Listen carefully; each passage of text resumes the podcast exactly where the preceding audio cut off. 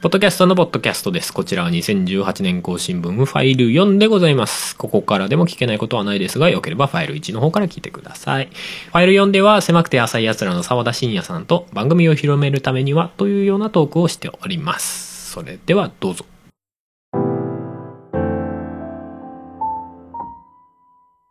ということで、えー今回のゲストは狭くて浅い奴らなどの沢田信也さんです。よろしくお願いします。よろしくお願いします。沢田信也です。はい。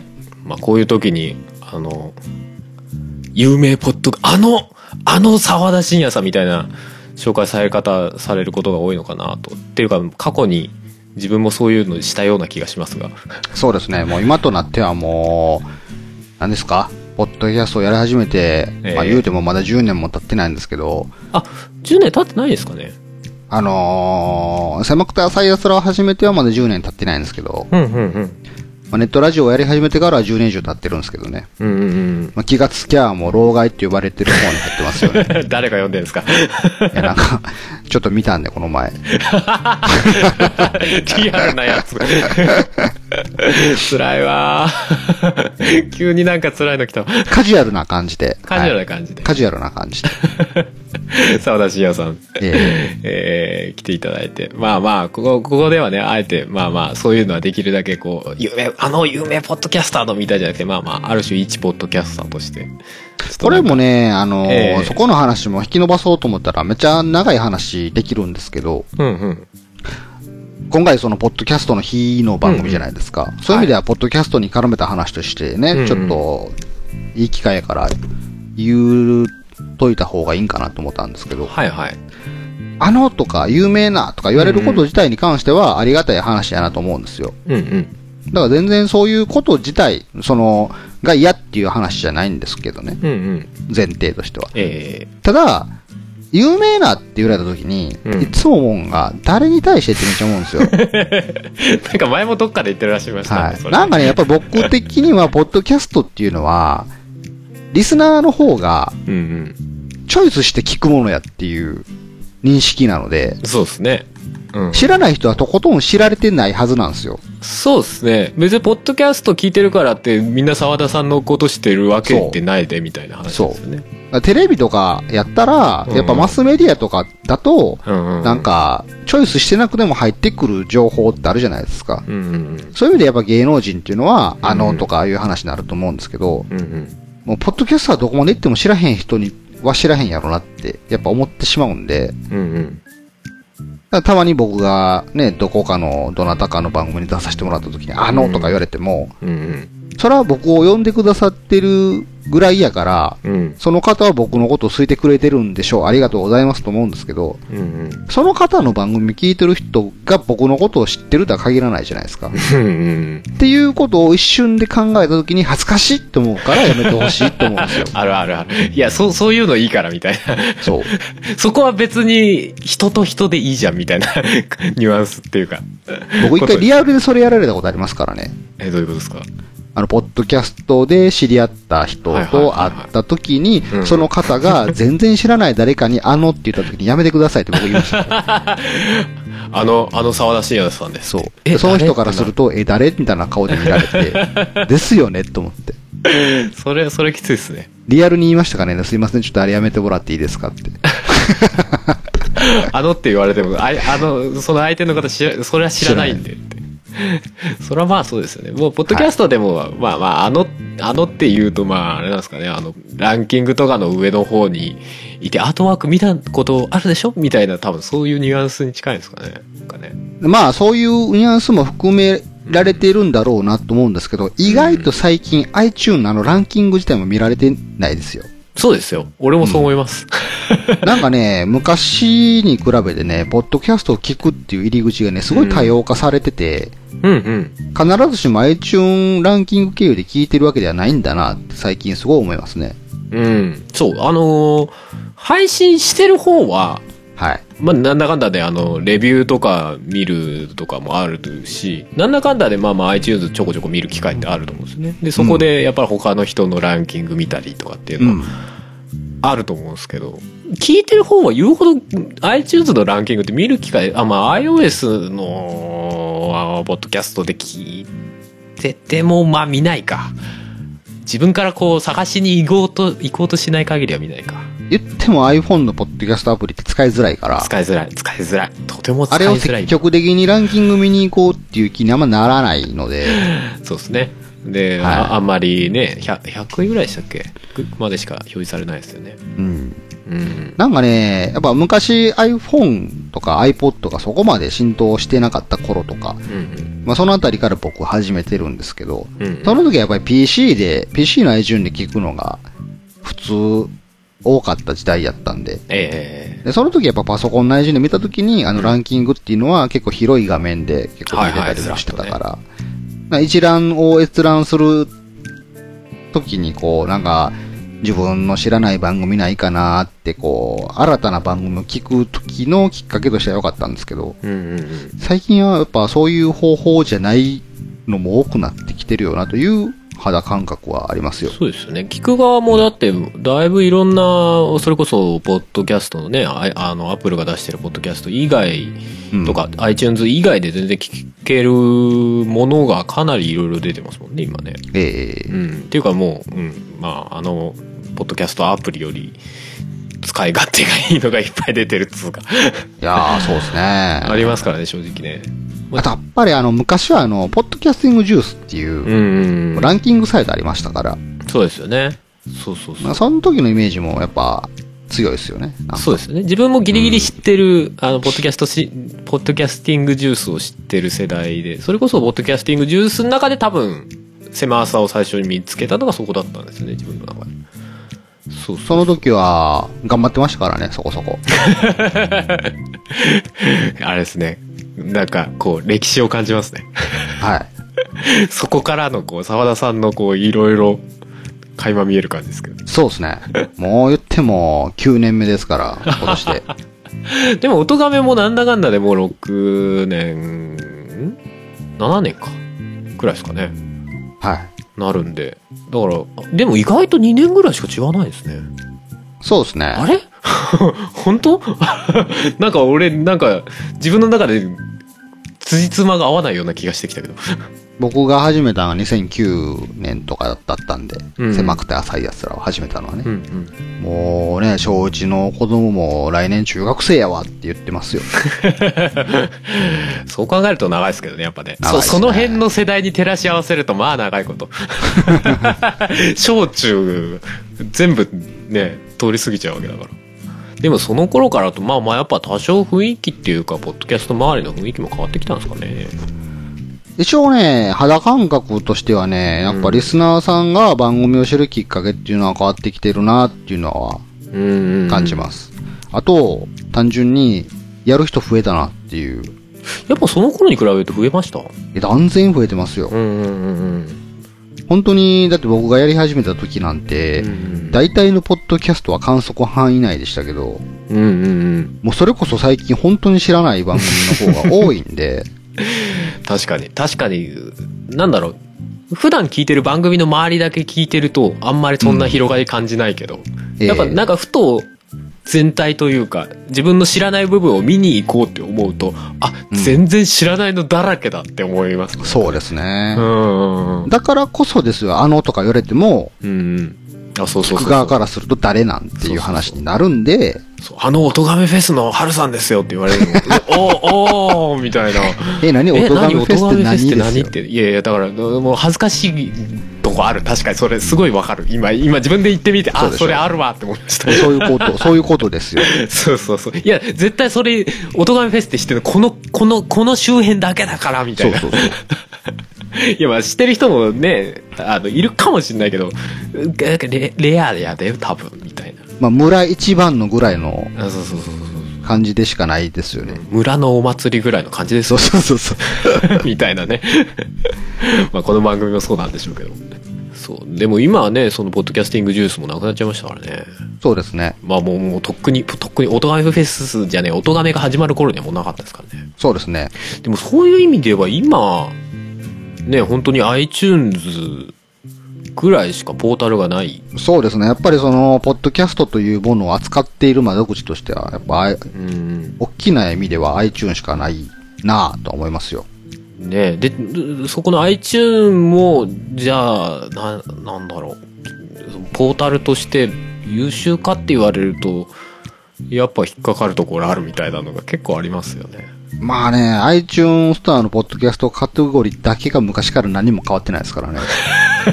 他は、他はいろいろ変わってるのに。あえて言うならば、昔よりも悪くなってる可能性ありますからね。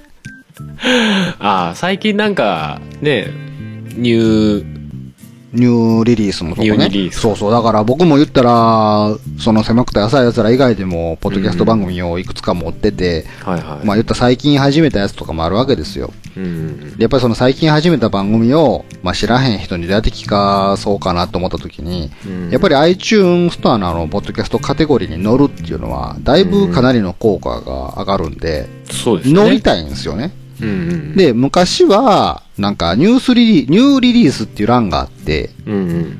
なんか新しい番組が始まったら、結構、まあ、なんか、結構な頻度であそこがコロコロ変わってたんですよ。うんうんうん。で、そこを窓口に聞きに来る人っていうのが結構多かったんですね。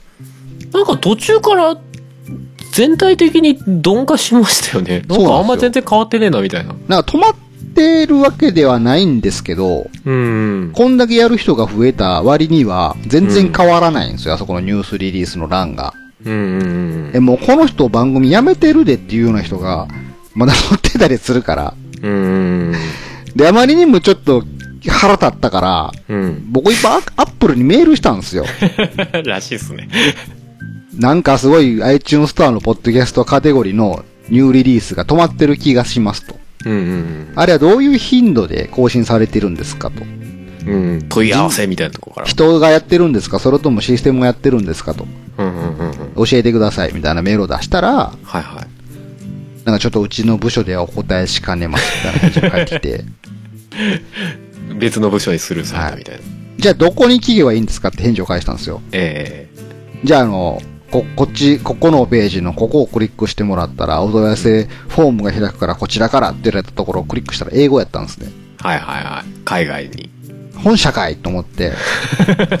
腹が立ったから僕が書いた質問を Google のその翻訳。翻訳サービスで翻訳したものを貼って送ったんですよ。うんうん。アメリカの方に。うんうん。ほらアメリカの方から返事が返ってきて、えなんやろと思ってそれをまた翻訳にかけて日本語に直したら、えうん。うちの部署では答えかれるんでって書いてあって。なんやねんと思って。結局ダメやんけ、みたいな。なんやねんと思って、あの、該当するべき部署の、部署に話を回しておきますので、少々お待ちくださいっていうような意味のたらい回し。英英文が書いてきたんですよ。なんやねんと思って。で、しばらくしたら、今度日本側のアップルから、あの、最近アップルってね、なんかお問い合わせをすると、あの件はちゃんと満足した答えいただけましたでしょうかっていうメール来るんですよ。確認みたいなね。そう。で、なんかアメリカからそんなメールが来たからほったらかしにし、ほったらかしっていうかなんやねんと思ってたら後日日本の方からも、あの件に関して 満足のいくお答えはいただけたでしょうかみたいな返事がメールが来たので、い、や全然満足いってませんと。はいはい。私の聞いたことに関しては何も、何も答えられ何も答えられていませんと、解決もしていませんってメールを出したら、うん。それは申し訳ございませんでしたって言って、うんうん。なんか、なんかそこですごい重要視されたんでしょうね、なんか。なんかお客様のサポートが上手くなってないじゃないかみたいな感じで、うん捉えられたんかなと思って、な、なんかきっとそういう部署があるんでしょうね。あの、ああるんでしょうね監査じゃないけど。サポ、サポートの部署があって、多分上に上がっていったんだと思うんですよ。なんかお客さんから解決してない問題があると言われてますと。うんうん。なので、ちょっと早急にそちらの方をお聞き、なんか対応いたしますみたいなことを言われてう、んあ、そうですか、それはちょっと大変助かります。それやったらもう初めからやっとけよってめっちゃ思ったんですけど、まあそこは置いといて、大変助かります、お願いしますって言って後日帰ってきたメールが、うんうん。その、ポッドキャストの配信に関しては、ポッドキャストを配信する人に聞いてくださいみたいな返事が返ってきたきて、え？どう、どう、どう、どう、どういうこと？要は僕は、アップルのポッドキャスト、アップルの iTunes のポッドキャストカテゴリーの、あそこのサービスはどういうタイミングで、どういう頻度で更新されてるんですかっていうことを聞いたんですけど、はいはい。どうもそれが、ポッドキャストの更新はどのタイミングでされてるんですか？っていうふうに捉えられて、それは、ポッドキャストを配信している各配信者に聞いてくださいっていう答えが書いていたんですよ。ゼロ点ですね。でも、ごっつババ切れしてしまって、文句のメールは書かなかったですけど、うん。大変申し訳ございませんと。うん。私の、その最初に問い合わせた内容と全く違った解釈をされてるように思いますと。はいはいはい。もう一度言いますがって言って、また最初に、書いたメールと 同じ内容をそこやでって。そう、やって。ニューリリーそスやでって。のなんか、あの、御社の方が言っていることは、配信者の話ですよね、と。うん私はそうではありませんと。うん。御社がやっているサービスの、ここの部分に関してどうなってるんですかっていうことを聞いたんですけど、うんうん。でな、なぜ全然違った答えが来るんですか？そもうそこが問題だわ、みたいな話だよね。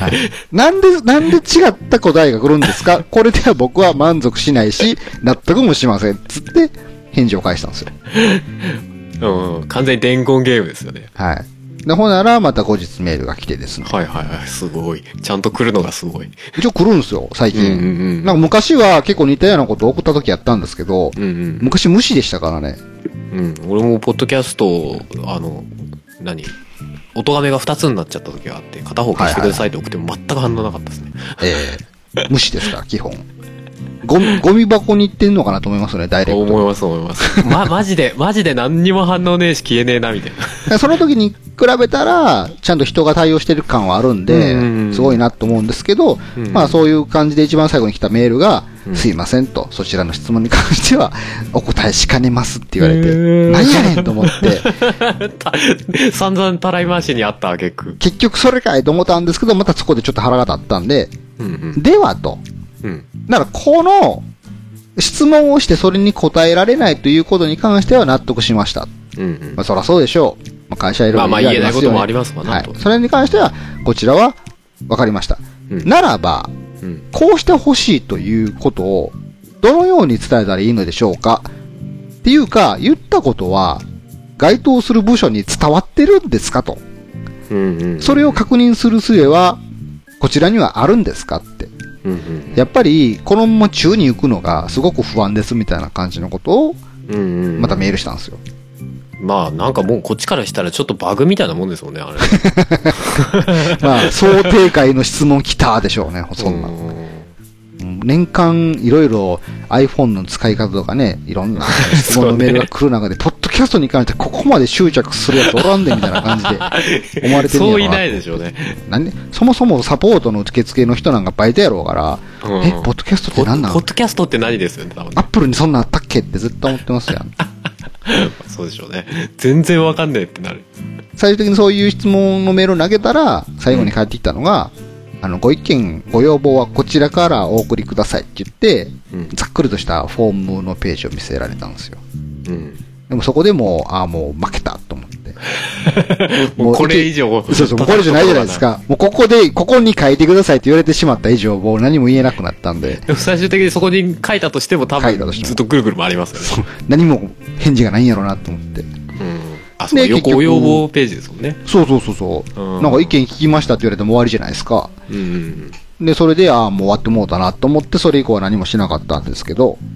まあそんな感じで言ったら iTune のポッドキャストカテゴリーがずっと止まりっぱなしっていうか、まあ鈍いんですよ。そうですね。なので新しく番組始めた人が、公の場にさらされる機会っていうのがすごい減ったなと思うんですよ。そうなんですよね。それちょっと普通に辛くないって。新しく番組始める人単純に辛くないって思うんですよね。こんだけ多くの人がやり始めているにもかかわらず、日の目を見る場所がないっていうのはどうなんだっていう気しますよね。うん。はじ、始めても結局どう、どう宣伝していったらいいのみたいな。でも他にポータルがあればそこでなんか別の動きをするとかっていうやり方もあると思うんですけど、ね、んどこにもないじゃないですか、やっぱり。そうなんですよね。今のところまあそんな感じでそろそろちょっと今回のテーマをはっきりと言った方がいいんじゃないですか。そうですね。こんな、なんていうんですか、無作為に、ダラダラと喋ってると思わせといて。もうもう散々無作為っぽい話をしてきましたけど、えーはいまあ今回は自分の番組を聞いてもらうにはっていうのでいいんですかね。まあ単純に言うとそうですね。自分の番組をどうやったら多くの人に聞いてもらえるようになるのかっていうことをうん考えようみたいな話が。そうですね。まあ少なくとも現状でだったり、まあこれからどうねどうしたらいいかねっていうところもちょっと含みになるかもしれないですけど。ただこれ初めから言っておきますけど、え明快な答え出ないですよ、この、これに関して。そうですね。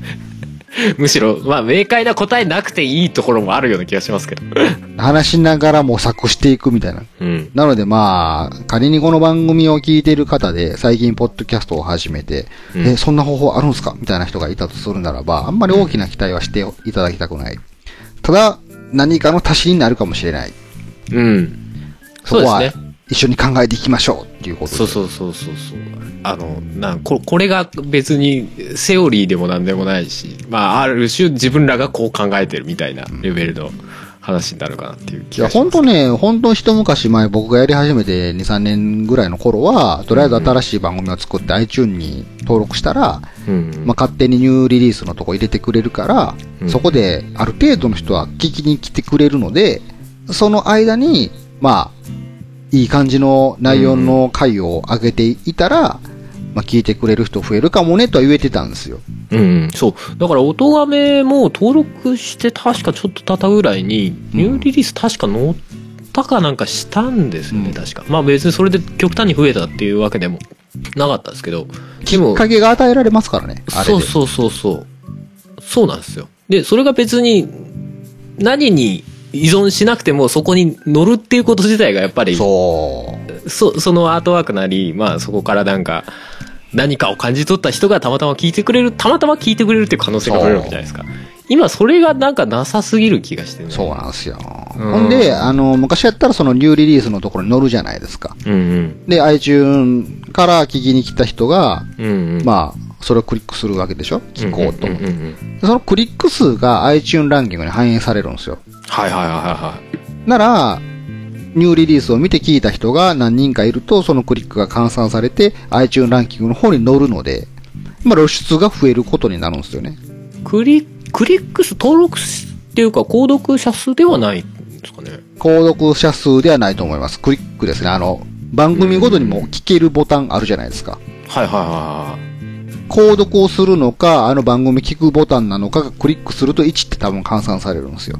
うんうんうんうんうん。それが1日にどれぐらいあるかが判別されて iTunes ランキングになってるはずなんですよね。あれ、僕の調べでは。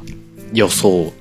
まあまあまあ、だから、アップル側的には、それはちょっとお答えいたしかねますっていうスタンスですまあ、ブラックボックスですけど、うん。まあ過去僕がいろいろ試した結果、出た結論はそうやったんですよ。で、そうこうする、そうすることによって、ニューリリースの欄と iTunes ランキングの欄にも載るから、露出が増えることによって、よりリスナーさんの目に触れるっていうことが昔はあったんですよね。はいはいはいはでも今はもう、ニューリリースに載らないので。クリックされないんですよね。そうですよね。なら結果 iTunes ランキングにも反映されないんですよ。そう、iTunes ランキングにも反映されないから、もう、その iTunes で乗るところが何にもないんですよね。そうなんですよ。なので、ニューリリースのとこにも、ランキングのとこにも、同じ番組がずっとこう乗り続けているっていう状態になってしまって。うん。なんかもう生まれてきたことなかったことにされるみたいな、なんかそういう。ある種、僕にしてみたら、ん得な状態にはなってるんですよ。ずっと降り続けるからね。結果的にね。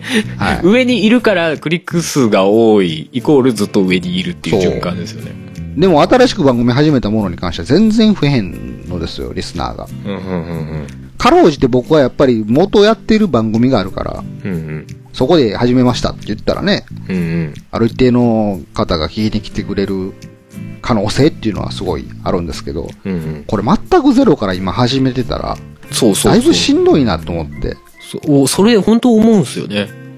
だ俺、あのーもう一個、その、iTunes 以外に、その時期、自分が始めた時期にちょうど出てきたので、あの、ラジコマっていうサイトがあったんですよ。はいはいはい。で、そこで CM 登録したり、あの、使ったりする中で、そこでも多少ポータルじゃないけど、コミュニケーションみたいなのがあったんですね、コミュニティみたいなのが。だからそこで増えたみたいなのもあったんですけど、今それすらもないじゃないですか。そう、だからね、やっぱそういう、やっぱ似たようなことを考えてね、うんそのポッドキャストの、ポッドキャスト自体に危惧をした人たちが、うん。ね、な、有志で、じゃあ俺がやったるわ、つってポータル開く人とかも過去に何人もいたんですけどやっぱこう、継続しにくいんですよね、やっぱりね。そうっすね。そうなんですよね。で、まあまあ、その方方式っていうか、どういう風にやるかっていうのもなかなか難しいところもありますしね。仕組み的に。でも人的に処理するにしても、システム的に処理するにしても、うんどこかで時間とお金っていうのがかかってくる以上、うんうん。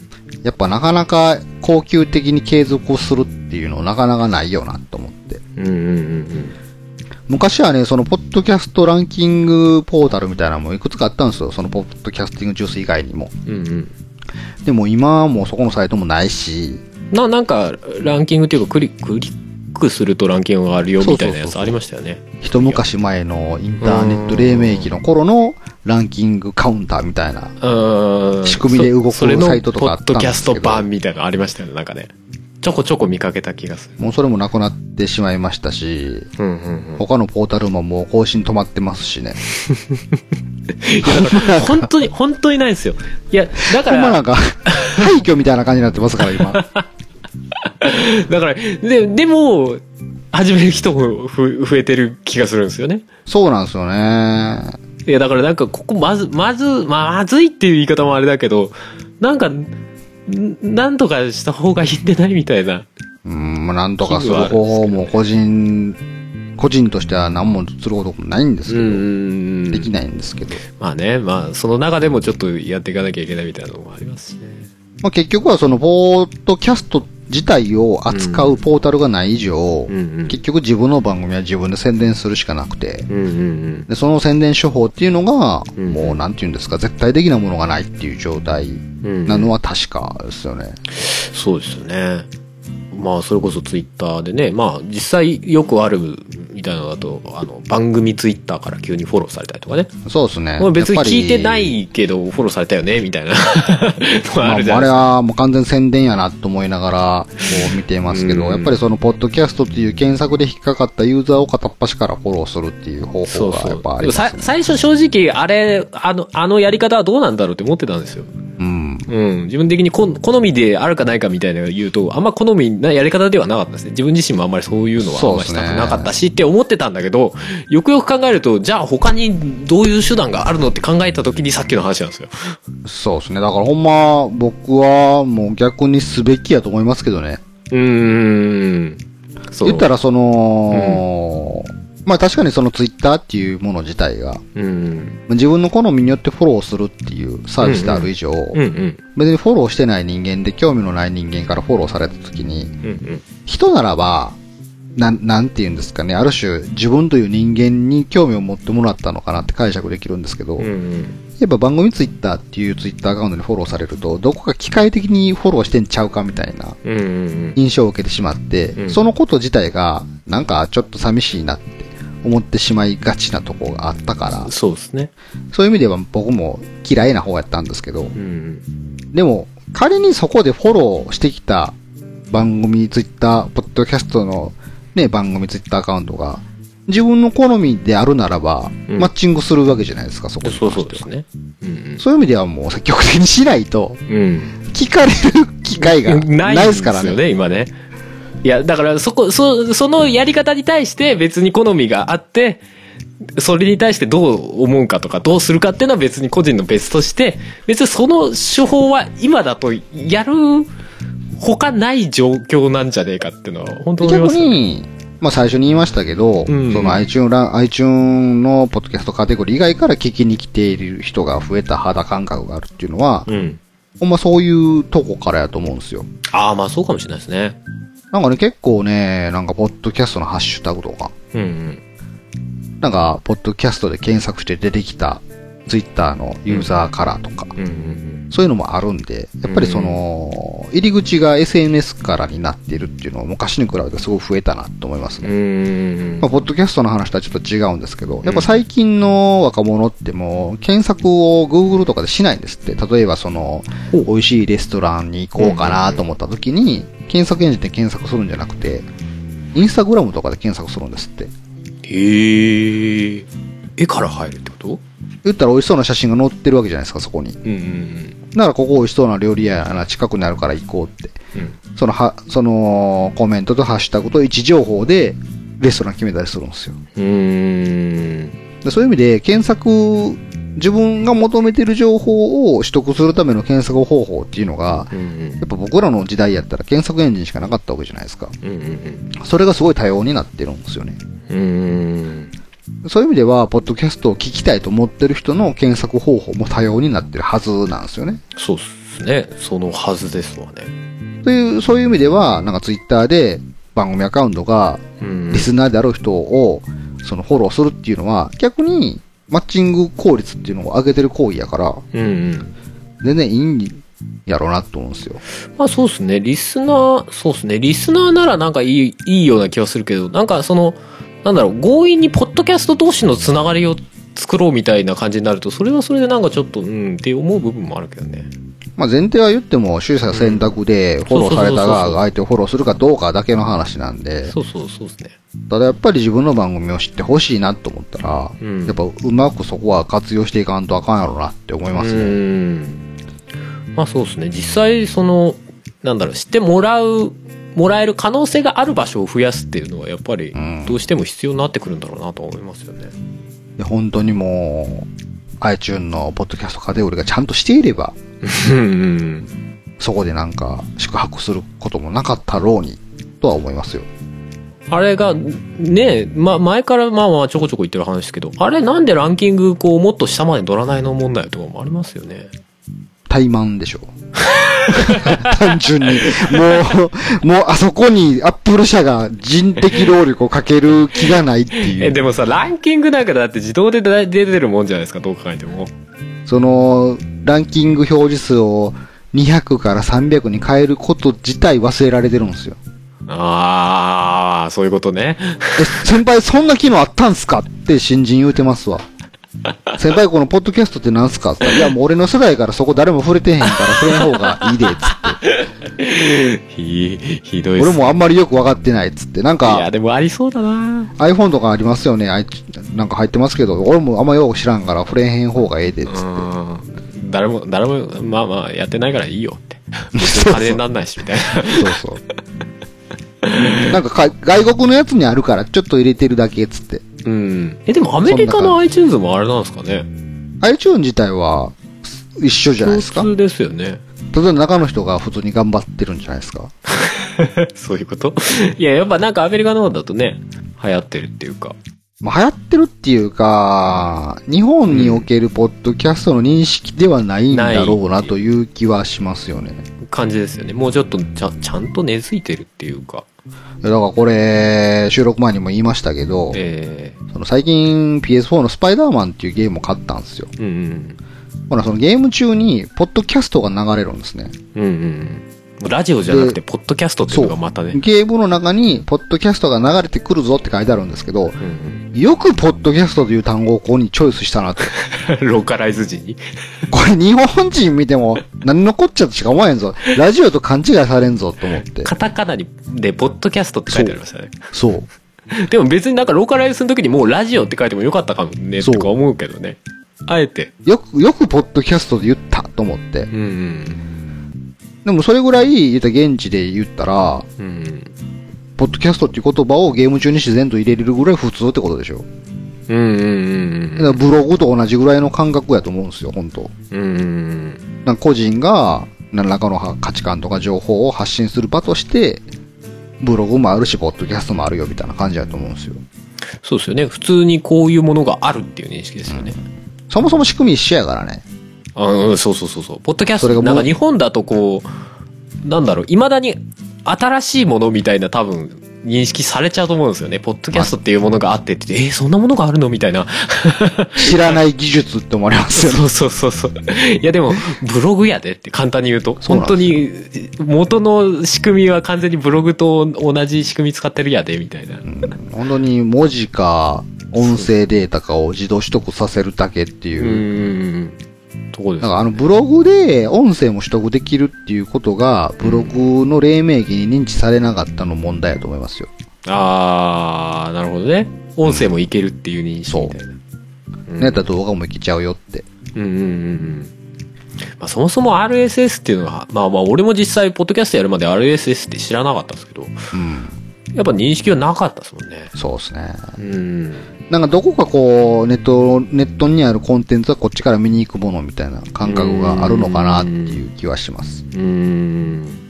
だから、どう、ね。まあ、こう正直日本がこういう状態だからこそなんか、どう、どういうふうにこう、まあ、それこそ、ね、番組自体もやっていくというか、いや、でもやっぱりね、始めたらいいんでしょうね、新しい人は。やっぱり前提として、もうポータルが機能していないっていう事実がある以上、うん。自分でこう、マッチングさせていくしかないと思うんですよ。私のやってる番組はこれです。あなたに合うはずです。つって。うんうんだからほんまはそれをどの手法でやるかっていう話なのかなと。うん。うんうんツイッターなのか、うん。何なのか。でも最近なんか、まあ最近ってこともないか、YouTube にね、ポッドキャスト上げたりみたいな人も結構いますよね。いや、僕もやってますよ。やっぱあれ、あそうですよね、そういやね。そう。あやっぱやっぱあれは YouTube での再生数っていうのは別に気にしていなくて、うんうん。やっぱそっち入りで聞きに来る人いるかなってやっぱ思いますもんね。うん。ある種窓口を広げる意味でやってますよね。その、バックアップの意味もありますけど。そうですよね。ま、間口を広げるみたいな。まあ、少しでもそういう、そっちから入ってくる人がいればとか、そもそもポッドキャスト自体があるやでっていう認識のきっかけというか、なればな、みたいなところですかね。そういったその、一時ね、その、YouTuber、まあ YouTube、言ったら YouTuber は見るものじゃないですか。うんうんうん。でそうじゃなくて、なんか、YouTube で音楽を聴く文化ってあるじゃないですか。はいはいはいはいはい。まあ、いろんな音楽かかってますもんね、実際。で僕からしたら、ブラウザで聞くってすごい不便やなと思うんですよ。やっぱりその、ポッドキャストで勝手に落ちてくるしうん、うん。バックグラウンドでも流れてくれるし、そうですね。でも YouTube ってなんか見とかへんかったら止まるじゃないですか。スマホは特にね、後ろで、後ろで PC も動いてなんか、なんかのタイミングでウィンドウ消してしまったりしたりもするじゃないしでか。ますすね。うん、ブラウザそういう意味で不便やなと思ってたんですけどう、んなんかね、ポッドキャスト知らない人は普通にブラウザとかで音楽聴いたりするんですよ。うん。うん。まあ、っていうのを作業用 BGM とかもありますもんね。そう、聞いて、うん YouTube で何見てんのとか、なんか知り合いに聞いたら、いや、うん何も見てない、聞いてるって言うんですよね。へえ。そういう意味でなんか、YouTube でラジオ聞くっていう文化もあるんですよね。うんうん。まあ違法ですけど、なんか深夜、芸人の深夜ラジオをなんかアップしてたりもしてますし、はいはあと普通にポッドキャスト関係なく、YouTube 上でうんラジオ番組っていうのを持ってる人とかもいるし、い。うんうんその流れで、まあ YouTube にデータアップしてたら、聞きに来てくれへんかなといううん。可能性を、ちょっと期待をかけてやってるっていう部分はうんありますね。実際、どう、どうでした？わかんないです。体感はちょっとわかんないですね。だって、一個一個の再生数とか20とかですから、まあ、そう、そうですよね、実際ね。でもまあ、だって元がポッドキャストでやってるから、そら、わざわざポッドキャストから YouTube 聞く人はいないわけですもんね。そうですね。だから新規がそれだけ引っかかってないってことだと思うんですよ。でも、特定の、なんか、なんかの有名なタイトル扱った回とか爆発的に再生回数多い時ありましたね。やっぱりそこの辺は YouTube 側で、こう、なんか引っかかりやすそうなワードみたいのに引っかかるみたいな話だがね。、やっぱあるんやろうなって思いました。いや、なんか昔自分が上げた動画で、なんか一個だけ、なんだっけな、ね、眠るための BGM みたいな、BGM っていうかうんなんか、そそういう眠くなるような曲を作って、うんそういうようなタイトルをつけたら、それだけ再生数がなんか知んないけど、ボーンって上がってて、うん やっぱなんかそういうのありますね。タイトルみたいなやつのね。まあやっぱりその、ポッドキャストとか YouTube に限らず、基本的にインターネットっていうのはうん、こっちが能動的に情報を取得しに行くじゃないですか。うん。でそういう意味でやっぱこっちとしては解決したい課題とか、うん知りたい問題とかがあるから、その検索語でやっぱ検索しますよね。まあまあ、そうですね。やっぱね。だからでもそれがウェブ制作の業界とかになってくると、はいはい。検索エンジン対策、SEO 対策とか言われたりして、はいはいはい。まあ、インターネットで検索する人に対して、自分のところのホームページを、まあ、見てもらう、検索結果の上位に来るように頑張るとか、そういう施策があるんですけど、うんうんうん。まあそれと似たような感じで、やっぱ自分の番組をどうやって知ってもらおうかの中には、やっぱりこう、自分の番組及び毎回の配信タイトルっていうのも工夫する必要はあると思いますわ。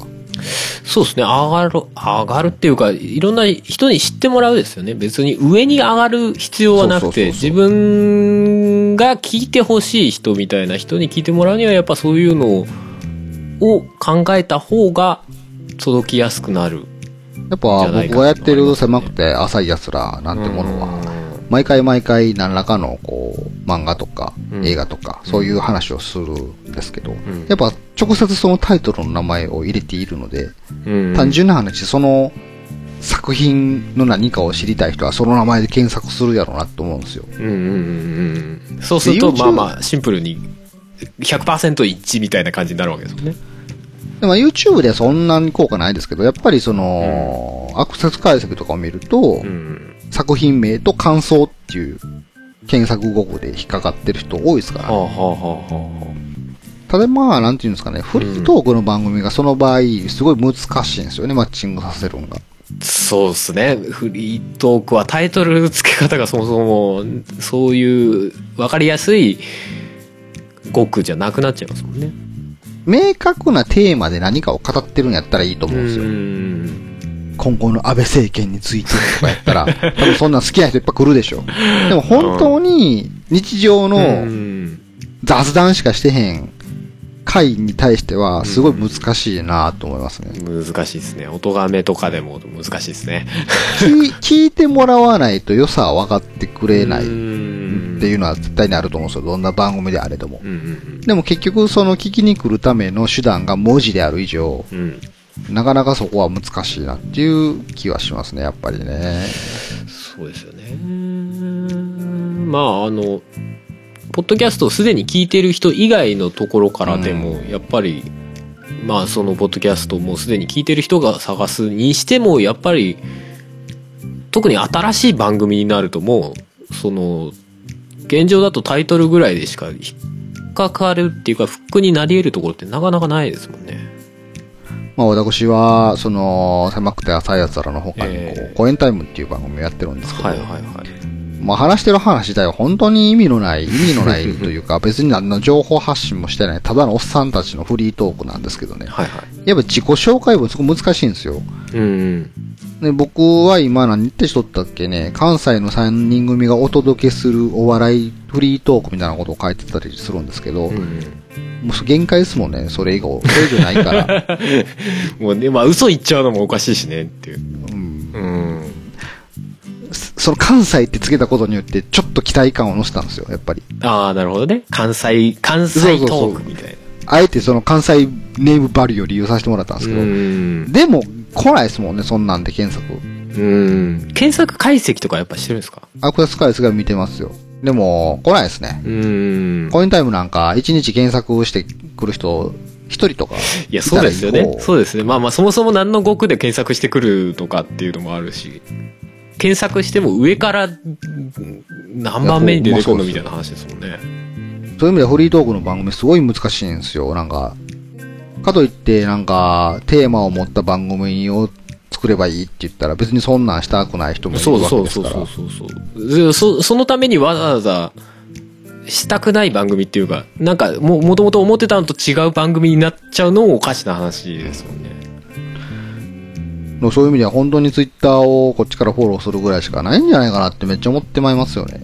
なんか。そうなんですよね。だからなんか合いそうなところに、その、まあフォローで、こう、こういう番組があるよっていうのをアピールするっていうのは、まあ確かにもう、うん、ある種それしかないみたいなところはあるのかと思ってね。うん、いやー、本当になんか、本当にやる人が増えた割には、うん、苦難の時代やなって。まあまあ、ちょっと思っちゃいますね。まあ、もともとね、他になん。か、何かやってる人だったらそこの中からポッドキャストっていうものでちょっと今発信してるんですよ聞いてみてくださいみたいなことはできるのかもしんないけど。まあある種、まあ自分のやってる職業とか置かれてる環境が、いわゆる一般と呼ばれるものではない人の方が得は得やなと思いますね。そうですね。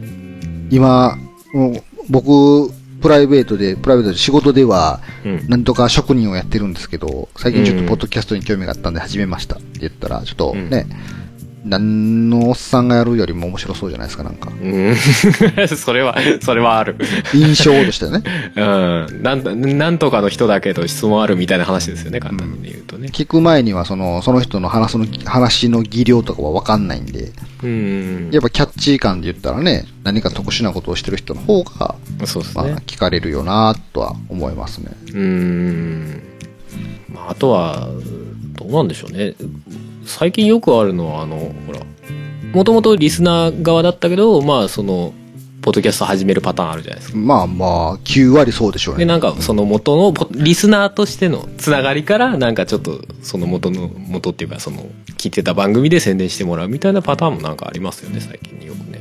そうですね。まあ、まあ、てかまあ、ポッドキャストに限らず、うん、ベタっちゃベタな手段ですよね。うん。まあまあまあ、確かにね。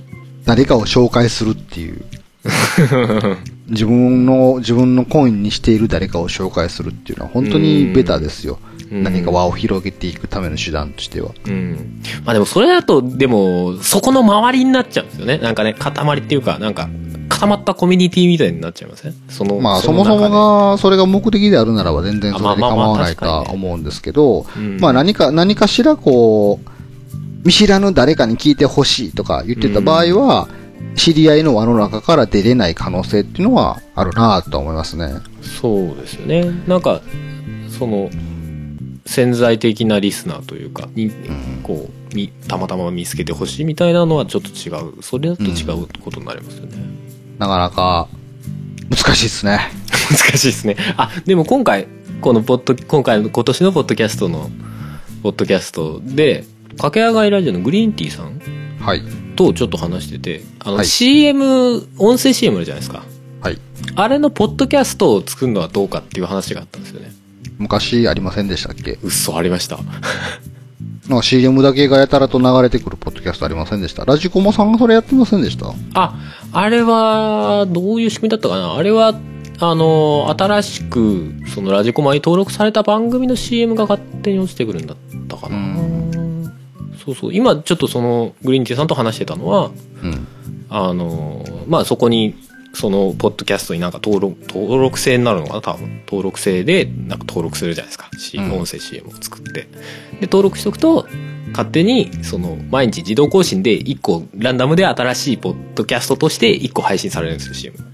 うん、それは大いにありやと思うんですけど、結局ポータルを運営することになるから、そうそうそうそう。やってる人の体力がどこまで持つ負担がかですよねみたいなことになるんですよ。そう、だからそこ、そこがそれの方法一番ネックだなと思ってて。全然あったらそらね、利用させてもらいたいですけど、そうそう。それ、それだったらね、ランダムに、まあ、新しいポッドキャストもちゃんうんと、その、その、発信、発信したい人であれば、そういう、そこに登録しとけば、たまたまランダムで、誰かに届くかもしれないみたいな。それってうんまあ言ったら一回配信されたらそいつも配信されないじゃないですか。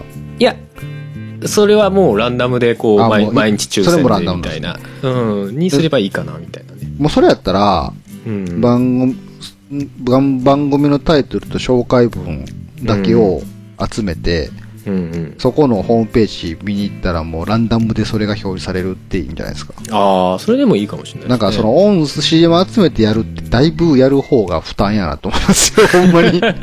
いや、なんか、それをサーバーの仕組みでじ全部自動化でなるほど。やるいやもうぜひやってほしいそんなややれるんやったら。と登録と、うん。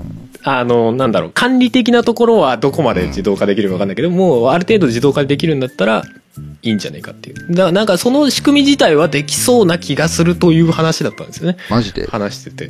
ぜひやってほしいな。そうそう。そんなん、本当それは理想ですよね。言ったらその、ポッドキャストタンクにボンボン自分の CM 入れていって、そうそうそう。ポポッドキャストガチャみたいなもんですよね。そうそうそうそう。で、入れとけば、毎日自分がポッドキャスト聞いてる中で一個だけポコって落ちてくるみたいな。いいじゃないですか。ああ、でも、それ、それやりましょう。やりましょうとか言って。で、なんか一応ね、バージョンアップしていくんやったらカテゴリーで分けれるようにしといてほしいなっていう。ああ、そうですね。カテゴリーごととかね。自分の興味のないカテゴリーの CM 落ちてきてもなんかちょっといらんしって思うから、うんうん。カテゴリーにある程度分けておいて、そのカテゴリーのガチャだけを登録してたら、その中から何か一本こう CM が毎回おみくじのように落ちてくるよみたいな。ああ。ってことは、そうなると、登録するときにカテゴリーしてみたいな。そうですね。結局ポータルなんですよ、それって。うんそうですね。そうなんですよ。いや、だから結局、結局、やっぱどんどん話が広がってっちゃうんですよね。あの、負担やっぱり。負担、負担の問題があるんですよね、なんか。いやだからそれを、じゃあだ、誰が、誰がするのだ誰が費用を出すのだ誰が作業するのだっていう話なんですよね。さ。本当はそれをアップルがやれよって話なんですよ。ほん、ほんとそう、ほんとそうなんですよ。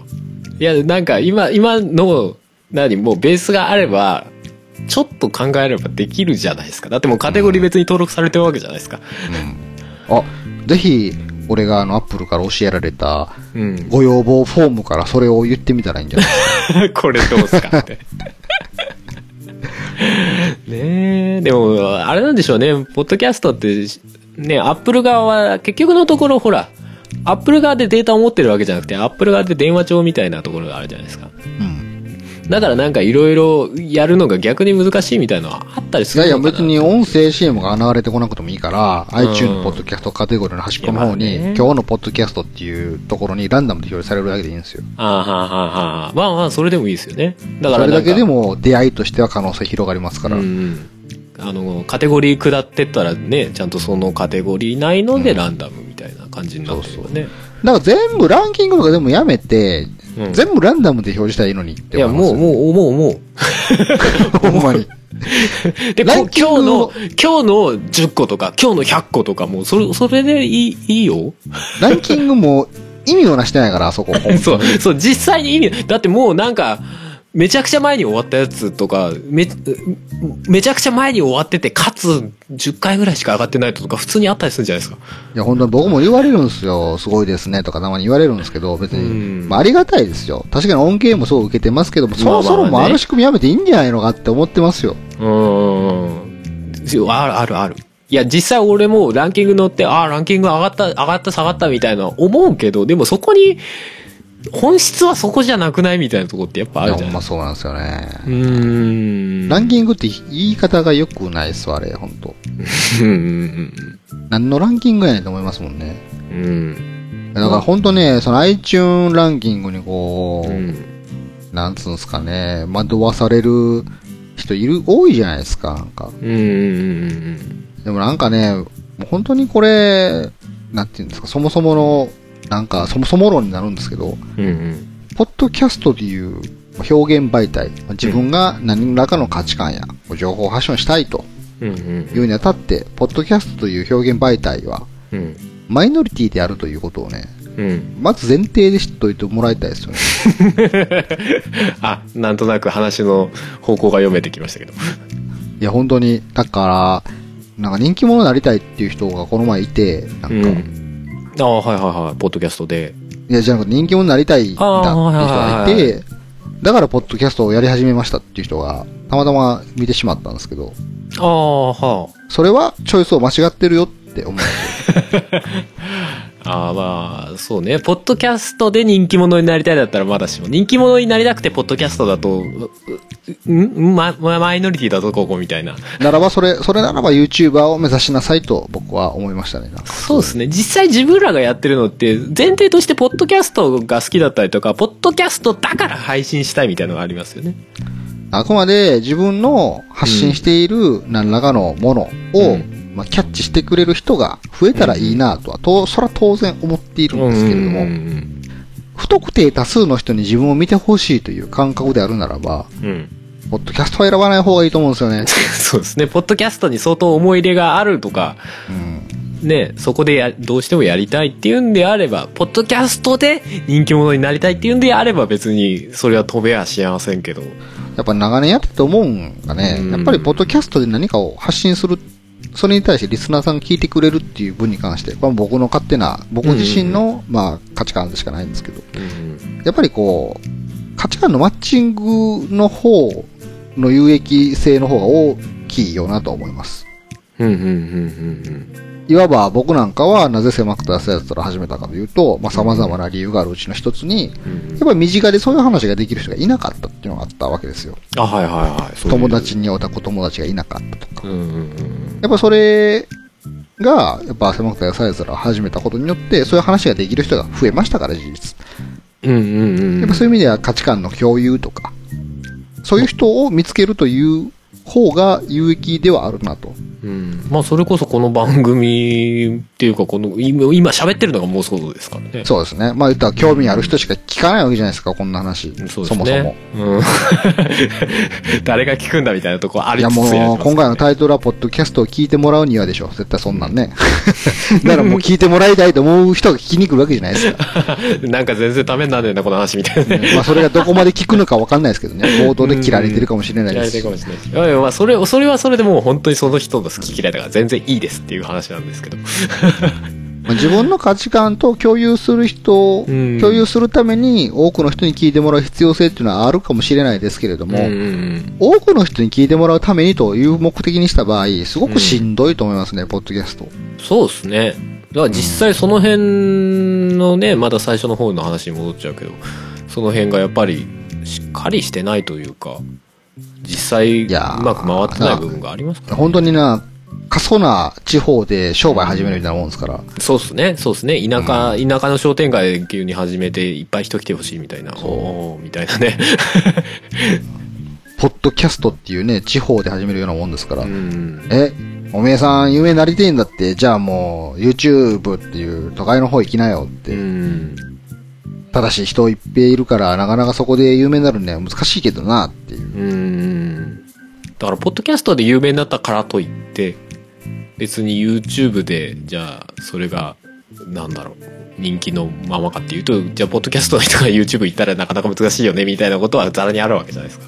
まあ事実、昔僕がポッドキャストやりやり始めた時に、うんその、結構、それこそ、ランキングの上位に行った人たちがいたんですけど、うん。うんその YouTube が収益化を始めたことによって、うん結構こう、YouTube に移行した方もいらっしゃったんですけど、はあ、はあ、それ以降名前聞かなくなりましたかせちがらいのじゃあですねら。い。や、本当にうんなんかやっぱこう、なんていうんですかね、やっぱちゃうんやろうなとは思いますよ、単純。まあ、実際空気、空気感というか、ね、そこにいる人っていうのもおかしいけど、やっぱりそこの持つ空雰囲気、気。空気っていうのはありますよね。うん単純にある種僕がポッドキャストを選んでいる理由の一つとしては、うんまあ水があったっていうのもありますから、やっぱり。うんまあ僕も基本的にはそうですね。もともと、単純にね、技術としてのポッドキャストが便利やなと思ったところから始まり、うん、なんか、ガツガツしてなさそうやし。そうですね。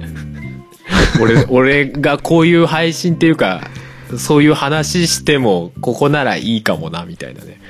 正直、ユ YouTube の雰囲気で、まあまあ、昔はどうだかわかわかんないですけど、YouTube の雰囲気で喋れる気はしないというか、なんか、うん、そうですね。でそこで発信したいとはなかなか思わないっていうのはありますよね。まあ、良くも悪くもクオリティそんななくてもいいし、みたいな。うーん。いろんな、そういういろんなトータルバランスとしてこう空気が自分にあったなっていうのはありましたからう。ーん。都会の空気はやっぱりちょっと息息が詰まるんですよ。そうそうそうそうそう。そうそういう感じありますね、確かにね。まあそういう意味では。YouTube、はいはい YouTube、YouTube タウンも、うん。ツイキャスタウンも僕には合わなかったんで。まあ、ツイキャスト YouTube、ねあの、ポッドキャストだと、まあ、音声配信両方できるけど、やっぱ生配信だとやっぱちょっと違うみたいなところもありますよね。ニコニコタウンも合わなかったな。行ったんすか？あの、入り口まで行きましたね。ああ、あ違うな、みたいな。なんかちょっと、なんかちゃうな、この街は。うん。俺のいる街ではないなっていう。まあ確かに、そういう意味では、あの、ポッドキャストってかなり自由にはできますよね。その、まあ田舎ですからうね。ん。だし、あのね、RSS に関しても、なんだろう、元のサービスがあってっていう感じではないじゃないですか。まあ、iTunes は基本的に取りまとめてるっていうだけで、まあ、それぞれ好きにそうっすよ。形でやってるのを iTunes が取りまとめてるっていうのが実際じゃないですか。そうっすよ。うん RSS2.0 を勝手にポッドキャストって言ってるだけですよ。まあそうですよね。そうそうそう。だからなんか、そこら辺の自由さみたいのはあるかもしれないですね。確かに。うんまあでも、日本はね、その田舎感あるけど、なんかやっぱ海外だともうちょい、そうっすね。うんなんか普通に対等みたいな。ね、なんか、やっぱ本当に個人の表現活動の場としてうん普通にあるっていう。感じはします。な、な、なんなんでそんな違うのかなみたいなとこもありますけどね。それがね、本当に調べてもわからないっていうか、調べ方がわかんないんですよ。実際住んでみないとわかんねえのかなわかんないんですよね。本当これ文化の違いなので、な。うん。そもそも日本においてポッドキャストっていうのがマイノリティなくせに、うんさらに海外と日本の文化の違いもあるから、うん誰に聞いたら教えてくれるのかわかんないんですよね。うん。ね、この、この番組聞いてる方で本当海外でポッドキャスト事情 とか知ってる方いたらちょっと教えてほしい。本当にな何が違ってそうなのみたいな。だって海外の方なんかすごいもう普通に、ね、なんか、ポッドキャストのイベントにスポンサーがついたりだとか、まあ、ポッドキャスト番組自体についたりとかね。それこそこのポッドキャストの日なんかにしてみたら、外国では企業がイベントをするとかいうニュースがあったんですよ。かなりでかいイベントになってるっぽいえ、です何のイベントすんの？まあまあ、かなりっつってもあくまで日本と比べてなんでしょうけど。でもね、しっかりしたイベントっぽいですもんね。なんかその、おそらく海外でもマイノリティな方やと思うんですよ、そもそも。うん、と思います、と思います。でもそのマイノリティでの規模もだいぶ違うやろうなと思う。違う。そうマイノリティ差が違うというかね。マイノリティでもやっぱり人多い。村と町ぐらいの、そうそう。あれなのかもしれないですけど。でも、本でも向こうは町なんだよなそうそうそう。いや、これ町じゃんって。いや、これはもう村ですよって。そうそうそうそう。思ってるかもしれないですけどね。ある種ね、うん。まあ、ある種、ポッドキャストを多くの人に聞いてほしいなとか。うん。それはそれはもちろん多くの人に聞いてほしい。うん。そのいう意味での可能性という意味では、やっぱ英語で喋ることがいいと思いますよ。ああ、それは、ある種ありますね。うん僕一。回それやろうかなと思った時やったんですよ。マジっすか。この狭くて浅い奴らで話してるようなことを英語で喋ったら、うんうんよりもっと多くの人に聞いてもらえるんじゃないかって。それは世界の8割の共通言語が英語であるならばねもう莫大にリスナー増えるじゃないかと思ったんですけど、うん残念ながら英語が喋れなかった。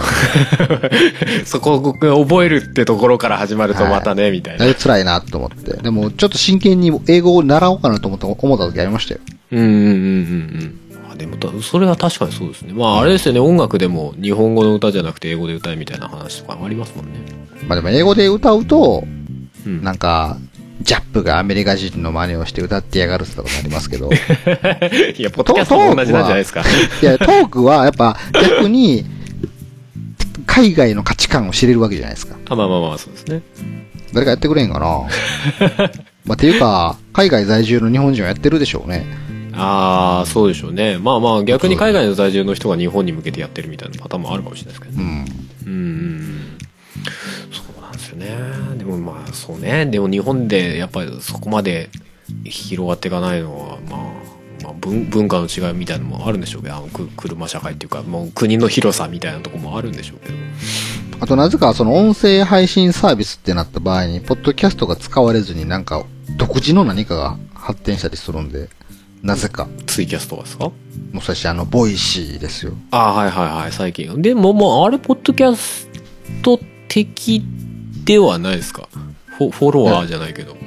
ポッドキャストでいいじゃないですか。ポッドキャストを使った何かでいいじゃないですか。なんでオリジナルにするんですか？その辺は多分マネタイズとかが関わってんのかなって気はしますけど。それこそ、ポッドキャストポータルを作ってくれたらいいじゃないですか、あの会社が。あまあまあまあね。まあ確かにね。そ、それまあまあそうか。そせめてなんかその、ボイシーを使って喋れたものが、ポッドキャストにもなるよとかやったらね。なるんか？ならへんの？なるの？ならないでしょ？ならないと思いますね、あれ。良くも悪くも実際囲い込みみたいなことにはなってる。いや、本当に昔からね、そうですその YouTube にしてもツイキャスにしても全部残ったデータは RSS2.0 で配信できる仕組みをつけたらいいやんってめっちゃ思ってたんですよ。うんうんうん。ニコニコ動画にしても。はいはい、はい。でも結局みんなそれをしないわけじゃないですか。うんうんうん。でもしない、し、しても意味がないって思ってるわけでしょみんなやっぱり。うんだって、するのは簡単じゃないですか、あんな。うん。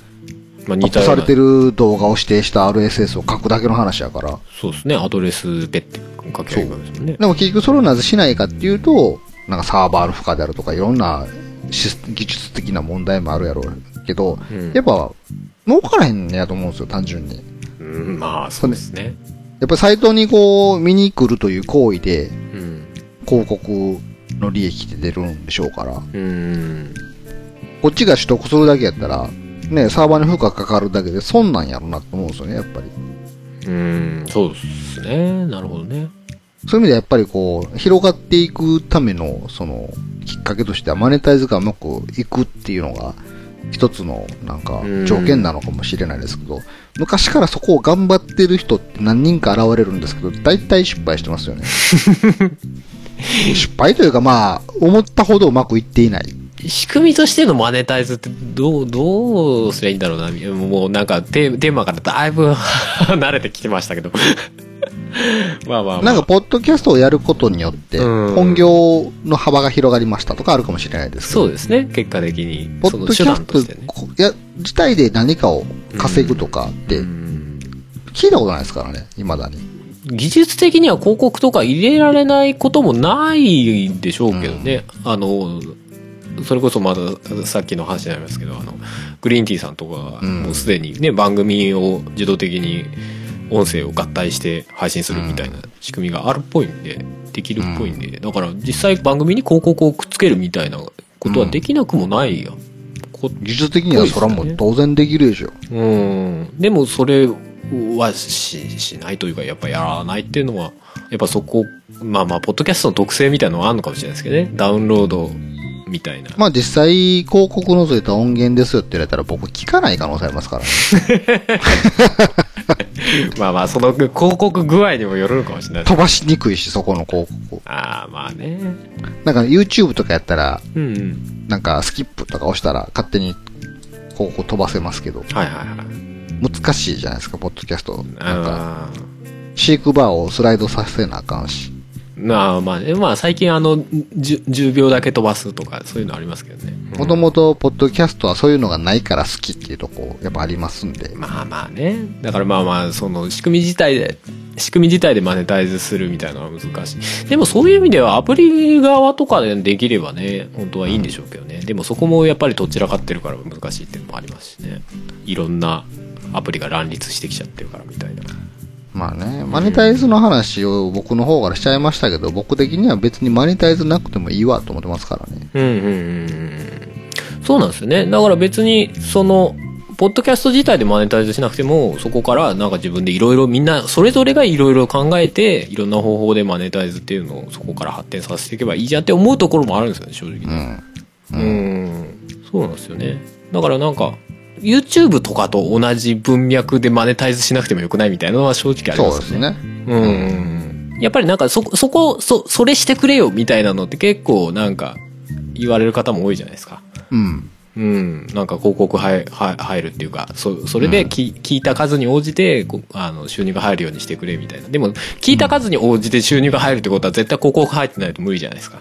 うん。どこかしらに。でも、んポッドキャスト実際それ難しいじゃないですか。そうですうね。ん。いや、まあ、それぞれの番、個々の番組でそういうのがあっても全然、あってもいいと思う思うんですけど。やっぱ鶏先が卵が先かみたいな話になってくるんですけど、結局広告を出す人っていうのは人がいっぱいいるところに出してあるじゃないですか。そうですね。そうなってくるとそもそもポッドキャストに広告なんか出さへんでって話でね。まあそうですよ。いるっつっても、言うても、言うても村ですから。それやったら YouTube で出しますよってなりますよ、それそれは町の方にビラクラば配りますわ、みたいな話だもんね。うん。あまあ確かにそりゃそうですよね。いやだから、相当その広告の内容が、ポッドキャストにマッチングしてるとかだったらああるのかもしれないですけど。まあねでもそそうですねそれって何っていう話になってくるじゃないですか。なんか、ポッドキャストの個人配信者が、うん。ヘッドホンメーカーとスポンサー契約を結びましたとかないんですかね。あー、なるほどね。うん。ポッドキャストヘッドホンで聞くじゃん、みたいな。Bluetooth ヘッドイヤホンのメーカーとスポンサー契約を結びましたみたいな。あってもうさげなもんなんですけど。そうですね。そういうの別にね、あっても良さそうですよね IC レコーダーを作ってる会社とスポンサー契約をうん交わしましたみたいな。うん。ま あでも IC レコーダーは配信側だからな、基本。確かに、確かに。聞く側関係ない。えでも、イヤホンとかさ、例えば番組聞いててね、なんかし、新型のどこどこのイヤホン。そうそうみたいな。なんか、フリー、トークに適したスピーカー。あー、とかねみたいな。うん。出ましたって言われたらちょっとおってなりますよね。そういうの。試してみっかな、みたいな。そういうのどうですか？どうですか、メーカーさん。誰に言ってるのかわかんないけど。僕もう全然 T シャツとか着ますんで。いや、ね、例えば、みたいな話でね。でもまあまあ、わかんない。わ全然わかんないですよ。俺、ボイシー聞いたことないからわかんない。ボイシーとかそういうのもしかしたらやってんのかもしれないですね。あー、やってんのかもしれないな。それこそ、あそこって、あれじゃないですか。いろんな人が好き勝手に登録できる方式じゃないですよね、確かね。まあ、あの意図的にインフルエンサー集めてますからね。まあ、実際そん、そんな感じっぽいですね。うんだから、そこで、でその、ボイシーの仕組みの中に、その広告を挟むみたいなのは、あーやってる。やってるじゃあ、ボイシーでやればいいじゃん、みんな。そうね。いや、だからそう俺らもボイシーでやったらいいんですよ、そんなん。結局は。でもいや、結局、結局、いや、結局そうなんですよ。うん。別でやったらええやんなの、その結局。やりたい人はそうです。ね。そうですね。でも結局そこに行ったら俺ら、ああ、なんか水が合わねえなって言い出すんですよね。そうそうそう。やっぱ前提としてはマイノリティであるってことをね、まず前提に置いておかないといけないなっていうーん。まあそう、それはそうですね。まあその中で、まあまあいいろんな人がいるのはもちろん前提ですけど、大前提ですけど。うん。まあ、話がちょっと脱線してきてますけどえ、そうですね。もうそもそもはどうやったら聞いてもらえるようになるんかっていううん。話ですよ。でもほ本当にもう話また最初に戻っちゃいますけど新しく始めたらきついだろうなって思うんですよねまあ、聞いてもらうための個人の努力がすげえしんどいですね。うんいやでもしないとしないと本当にないですよねいや自そ分もの努力っていうのは、んその自己紹介文を書くこともそうですよ。あまあまあ確かにねうん。それも含み、含みで言うと、うん本当に配信してるだけでは誰も聞きに来ないっていううん感じになってしまってますからね。確かに確かに稀にニューリリース出ますけどね、掲載されますけど。あの、あの条件が全然わかんないんですよ。そこがねアップルが出してないからなおさらうん。うん昔は結構頻繁に変わってたんですけどね。なんで変わらんくなったんかなって。ずっとこの人おるやんって。ニューニュー嘘でしょニューちゃうやんめっちゃ前からある番組見たことあるぞみたいな 確かに確かにだからなんかそこにももしかしたら何かしらのルールを設けてるのか本当は設定してるんですけど、システムのエラーでうまく動いてないだけかそうそうそうそうそう。そんな気はしますよね。なんかいろんな別のねシステムの干渉とかで。やっぱ先輩がもうそこ触らんでって言ったからもう、ずーっとバグ出っ放しのまんまなんですよ。ブラックボックスになってる。バグバグ出っ放しだけど誰もそのバグに気づいてないみたいな。うん。でこっちから言おうと思ったら届かないみたいな。ことですよね。本当に。そうっすよねあ、あとはね、うんあのー番組の中でちゃんと言わないといけないですね。その自分のあのーリスナーさんに対して、うんうんあのー広めて、できれば広めてほしいですとか。ああ、そうですね。やっぱそれを言わないとうんいけないなと僕は最近思っています。自戒を込めてみたいなことですか？なんかね、別に沢田さんは誰にも聞いてもらわなくてもいいと思ってるんじゃないだろうかって思われてる節がちょっとあって、うんうん。そんなことないぞと思って。まあそうですね。発信してるってことはね。はい。それは多くの人に聞いてほしいですよって。でもそういうことを自分の番組で言ったことないなと思って。うん。そう。それ言われへんかったらしないよねって思ったんですよ。うん、わかる。言言わなん、なんとなく言わない感じもなんかわかる気がします。まあそういう感じで、地道なことをしていくしかないっていうのがうん。現状なのかなと思うんですけど、うん。言うても我々、もうおっさんの方なんで、そうですね。若い方とかはまた違った感じなのかなと、何か別のひらめきがあるのかなと思ったりもしますけど、うんうん。できればおじさんに教えていただきたい。聞かせてほし聞かせていただきたい。君の話をぜひ聞きたい。い。そうですね。こんな方法ありますねとかね。うん。そうね、なんかそういうのを共有するのもいいような気がしますけどね、なんかね。これだっていうものがあれば。まあまあでもそ、それがあんまセオリーみたいになっちゃうと、それもななかなかあれなんですけど。いや、まあそうなんですよね。うんなんかこう、誰もが同じようなことやり始めたら結果またそれはもう、玉石混合になるみたいな感じの。ななんかね、なんかそうそういうのもありますわだからまあまあ、本当にそれぞれ考えて、いろいろ考えてやろうよとかっていうのも実際あるにはあるんですけど。確かにね。そうですね。でもなんか、うん、なんかうまいつながりをこう増やしていったらいいのかなとかは、まあ思いますけどね。でもなんかあのさっきのリツイートしてほしいとかあるじゃないですか、うん番組の、あまあええあのあの言い方ってやっぱり難しいとこありますよねなんかあんまり言い過ぎるとこの人とにかくリツイートしてほしい人なのかなみたいな。無差別にとにかく広げてほしい人なのかなみたいな。いやー、なんか、それがね、なんかあの、そうそう、SNS の流行った弊害でね、うん。なんか、時としてこう、いいねこじきとか言われたりするわけじゃないですか。はいはいはいはいはい。なんかねそその辺の塩梅は確かにねなんかね難しいなとは思います。だからなんかもうそれこそポッドキャスト行けば分かりやすいのはあのあれですよ評価つけてくださいみたいなのを、うん。なんか言い過ぎるとなんかねそこばっかりになってる人みたい。でもああるとはありがたいのは事実だけどみたいな。まあ、前提ですからね、その、評価つけてもらったら嬉しいとか、リツイートしてもらったら嬉しいとかっていうこの間もなんかツイッターで、うんなんか漫画家さんがね、うんなんかその、新しい単行本でなんで買ってくださいとかうん言うわけですよ、ツイッターで。はいはいほら、なん。かそれに対してクソリップが飛ん。できてね。なん。かあの、自分で自分の漫画を買ってくださいっていうのは恥ずかしくないん。ですかとか言われてて。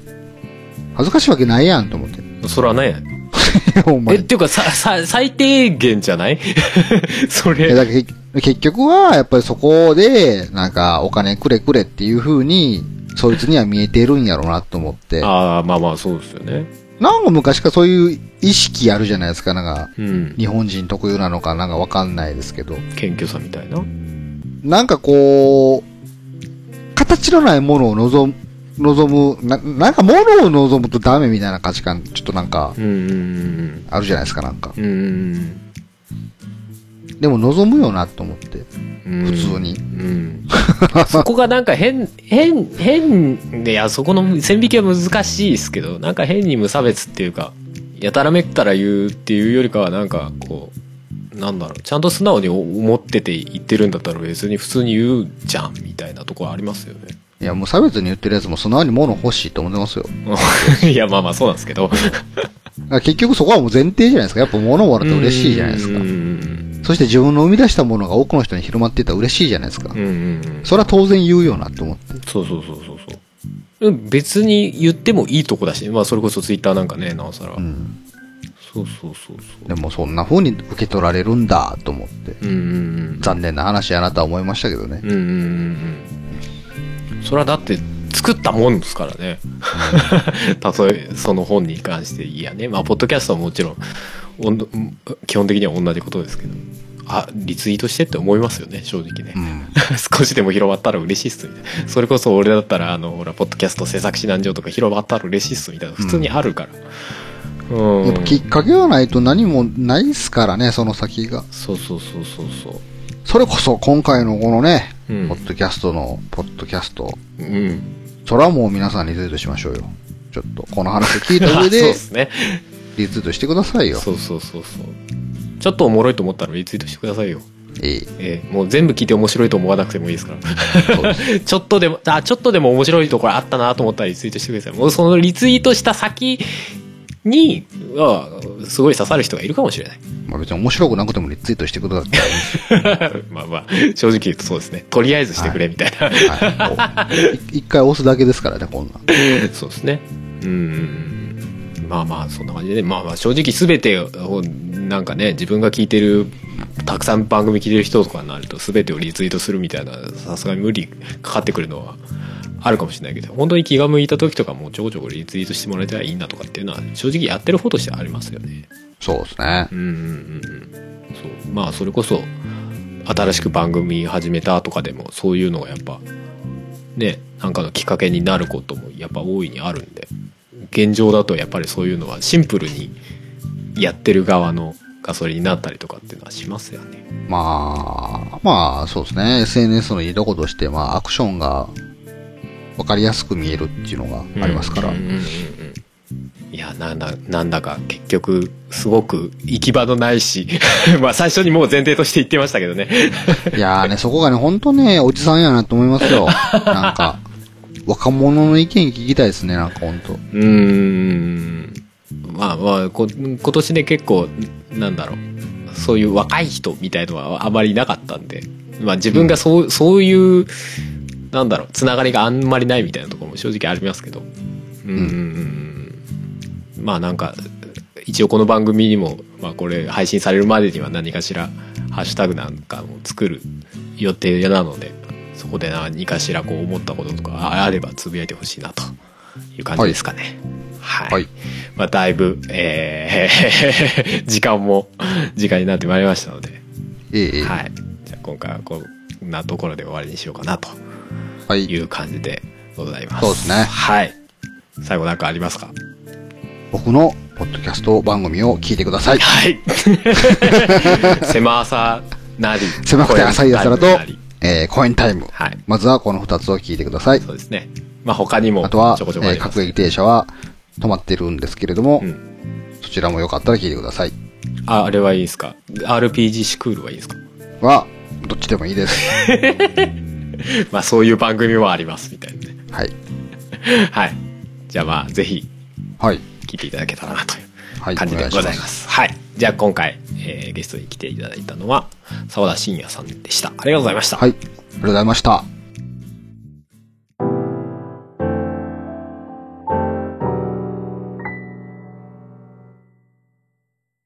この番組のツイッターハッシュタグは、シャープポッドキャストのポッドキャスト。あとぜひ、シャープポッドキャストの日のハッシュタグをつけて感想いただけたらと思います。初めて聞く方でも全然構いませんので、えー内容にピンと来られたら何でもいいのでコメントくださいませ。えー今年のポッドキャストのポッドキャストはこれで終了です。はい。はい。えー、まあ、配信のね、中でも言っておりますが、まあ今年配信された内容は、まあこれがセオリーだとか、こうこうあるべきだみたいな、あのー話とかね、まあこれが、これが正しいよみたいな話では全然ないので、うん。あのーまあ、それを前提で 聞いていただけたらなと。まあそれぞれね、あのー番組やってる上で立場とかさ、まあ感覚とか、うん。まあ、もちろんそれぞれ違った感覚でポッドキャストをやっていると思われますのでねはい。はいだからまあまあそれぞれ自分なりに考えてそれぞれいろんな方法でねつながれる部分はつながれる人とつながってまあいろんな考え方でいろいろやればいいなとまあ僕は思っております。はい。はい。ということでまあ今年のポッドキャストのポッドキャストをこれで終わりにしたいと思います。はい。はい。じゃあそれではまた来年のポッドキャストの日にお会いしましょう。ごきげんよう。さようなら。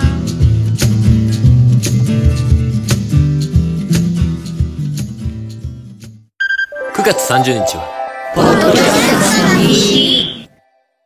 Auto Game Fest 2018 Toronto. ジャンルもスタイルも年齢も距離も時間も超えて音楽とそれぞれの挑戦がそこにある。ポッドキャストミュージックフェス「音ガンフェス2018トライ。音亀フェスは音だけで構成されたバーチャル音楽ライブ。今年はトライをテーマに。プロアマやジャンル問わずバーチャルとは思わせない。ここだけでしか聴けないライブステージを皆様にお届け」配信開始は2018年11月3日この日の夜には今年も配信開始記念生放送を行います。みんなで同じ時間を共有して盛り上がろう。今年の出演者は「ジ・アンチスリップグループ。セイレン。マースタンダード。フリーダムチンパンジー。藤崎鳴海ウィズメック。アニマルキャスターズ。エキストライツ。ホノルルゾンビストリーツ。ジュンテクノマジシャンはじけたい。